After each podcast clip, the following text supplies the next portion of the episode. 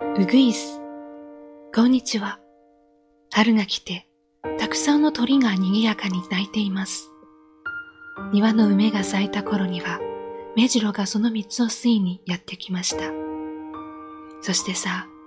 もう二三週間になるでしょうか。ウグイスがその歌声を聞かせてくれるようになりました。はじめは、ほうほけ、ほうほけ、下境などと、なんとも間抜けな泣き方をしていたのが、最近ではまるでお手本のような方法結局。自分でも上手に泣けるようになったことがわかるのか、嬉しそうに自慢げによく通る声で、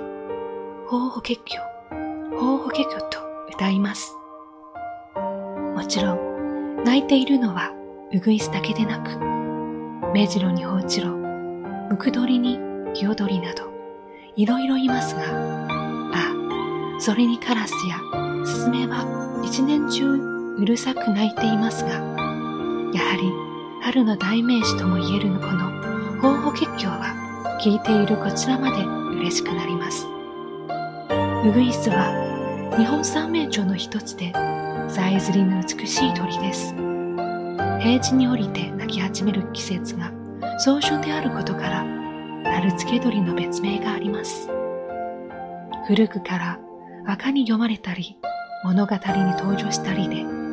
日本人にとって春とウグイスは切っても切れない縁で結ばれているのです。